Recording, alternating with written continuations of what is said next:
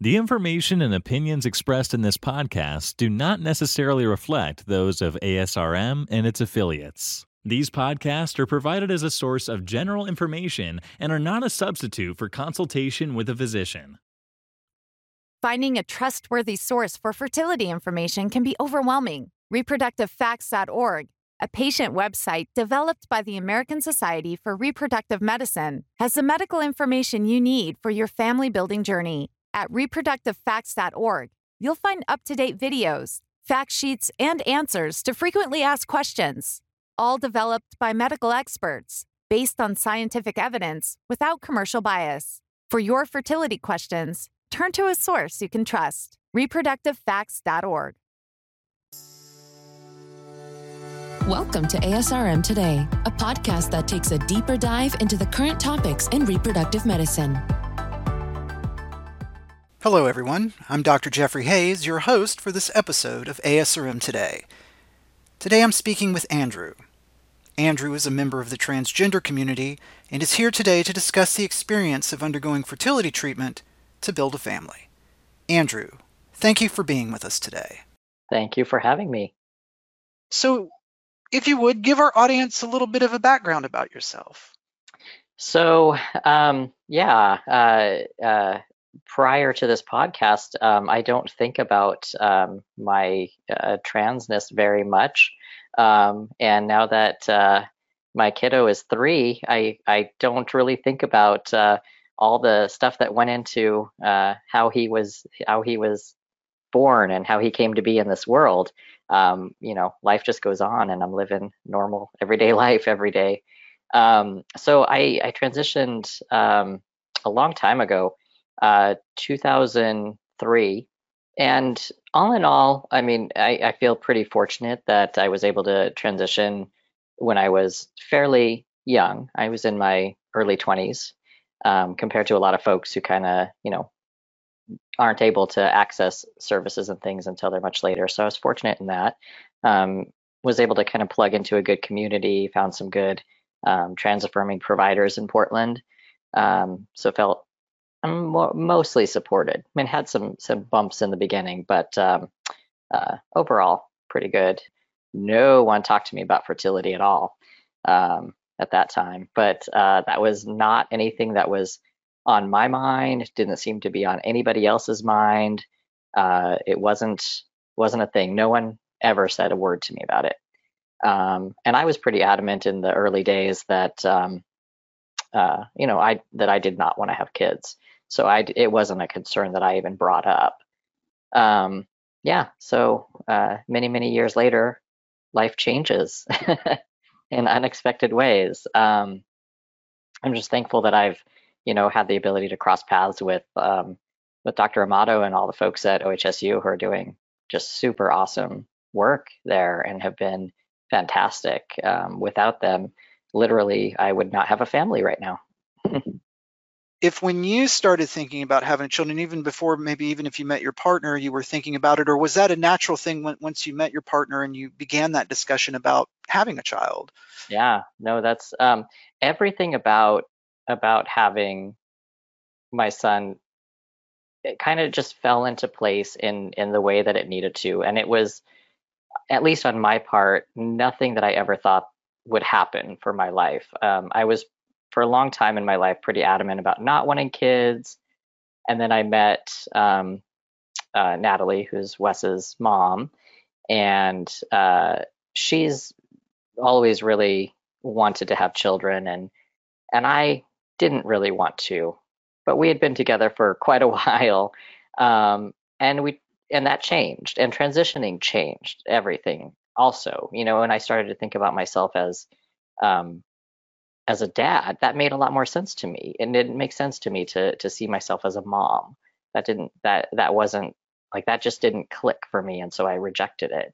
Um, but it changed when I started thinking about being a dad. That just that felt more aligned, felt more right, so it felt more possible.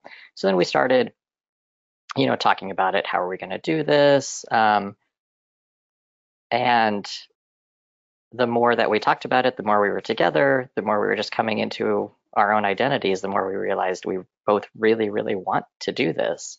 um, we really want to have a child and and experience that just the joy of of that a kid can bring. Um, and we so we we talked about it, but of course it's not the easiest thing to do. It, it takes a lot of planning. It takes money. It takes all these things.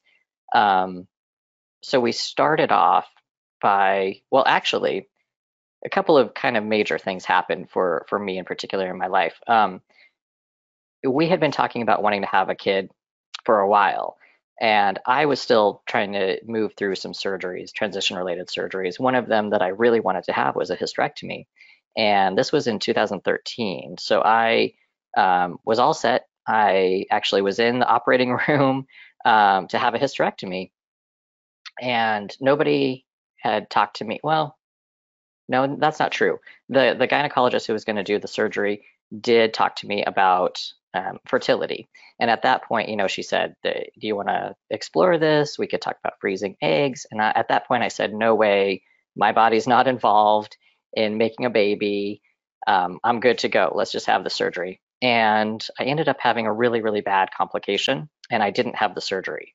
Um, and it was it, kind of a, a, pretty scary thing. I ended up in the ICU for a little while, um, which was a little eye opening where Natalie and I both went, wow, this, uh, you know, I, I possibly could have died during that. Um, we need to get on this. Um, I didn't. I'm still here. We're okay.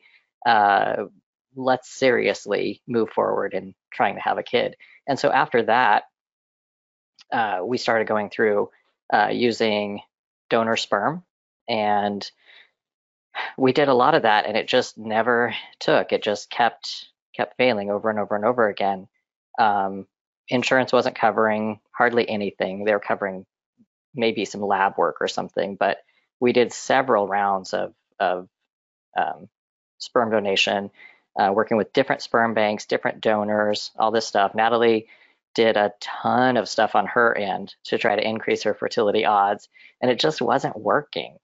Um, so we're getting kind of discouraged. This has been going on for mm, maybe like a year more. We'd been trying this route. Um, and so then I had known Dr. Amato through, I used to work at OHSU as a nurse, and i they started their transgender health clinic at that time. And I was kind of um, just getting a little bit involved with that in the beginning. And I knew that she was um, a, a, fertility provider who was very trans friendly and wanted to include more folks in her practice. Uh, so I knew who she was. Um, and we were at the point where we were we had given up on on donor sperm that just was not going to work for we didn't understand why it wasn't working but it wasn't working and we couldn't keep throwing money that way. Um, so then we were looking at our other options. We decided to go in just for a consult just to see you know what's what are our odds and our options and all of this. Um, and their office from the very beginning I, I can't say enough good things about them. Um, were fantastic and uh, it ended up um, they did a, a, pretty simple blood test on Natalie to determine the quality of her eggs. It turned out that um, it wasn't that great. That that we weren't going to really get very far trying to use donor sperm and her eggs. So I'm sitting in the other chair going, well, I still have eggs in my body. And so we had a discussion, um, which I never thought I would have this discussion. Uh, and she said, Well, why don't we go ahead and just test, do this blood test on you just to see? You've been on testosterone for, at that point, it was like, you know, 12 years or something. And we all thought it's going to come back negative, like it's not going to be a possibility. We might as well rule it out. Okay. And at this point, I still was very much in my head, no way do I want my body involved in this. Um, and the test came back showing that I had really, really good egg quality, which was a surprise to everybody. And it just was a no brainer at that point that that's what we were going to do. We were going to use my eggs.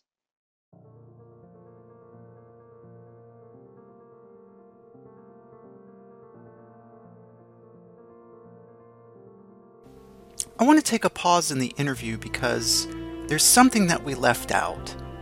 After our interview, Andrew emailed me and asked that I mention to our audience about how the process actually went for them to have a baby. To quote Andrew, one thing that I did want to clarify was how Natalie and I had our son. We used my eggs, so I underwent the IVF treatments for that, but then Dr. Amato and her team harvested my eggs to be combined with donor sperm. Then, once the eggs were fertilized, we implanted them in Natalie, and she carried the pregnancy. This is important in this interview because, as Andrew mentioned earlier, even when it seemed all options had been explored, they actually had not. What's a major difference then that you could let listeners know between the experience of going to some fertility clinics that weren't equipped to handle the situation as opposed to Dr. Amato's clinic? Yeah. Well, yeah, I mean, just that I I knew that she that she was that she had knowledge about about transgender health. That I mean, any other clinic, if I would have gone in, I would have been really guarded. I would have been really worried that they wouldn't even understand what my body was or what I was asking, uh, let alone just blatant. You know, I've had bad experiences with healthcare providers just blatantly being jerks just because they're transphobic. But I, I wasn't. I'm not that worried about that these days because I, I have, I've grown a thick enough skin around that. But um, the piece about providers just not understanding my body. Um, it's not that complicated, but for some reason, people's brains get all scrambled um, when they see someone in front of them with a beard who's talking about having eggs in their body.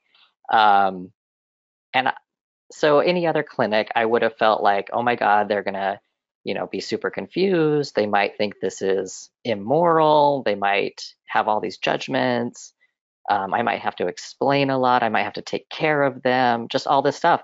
And, and it wouldn't let me just speak to, you know, ask my own questions and, and be the patient. Um, and like I said, I, you know, I, I don't think that, that transgender people are that hard to understand if you just listen to them, if you just, if you just talk to them.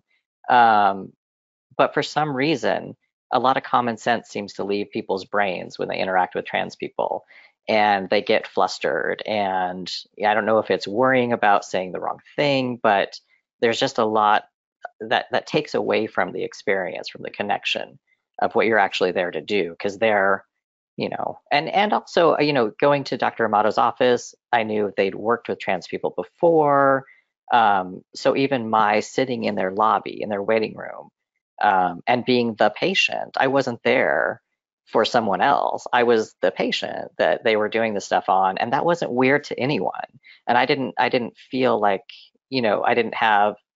I guess there's the the other piece that sometimes I I encounter with people is um, just sort of shocked expressions of oh I didn't expect you to look like this kind of thing. And it's subtle and it's brief and it doesn't seem like it would be a big deal but it kind it's nice when it's not there i guess it's nice when nobody is surprised that i'm there for a fertility visit. Andrew, I want to thank you so much for sharing your story with us this evening sure. and also just for speaking with us today. It's been an absolute pleasure to meet you. Absolutely. Thank you so much. It's been great to be invited, and I hope that this information is helpful to other folks out there.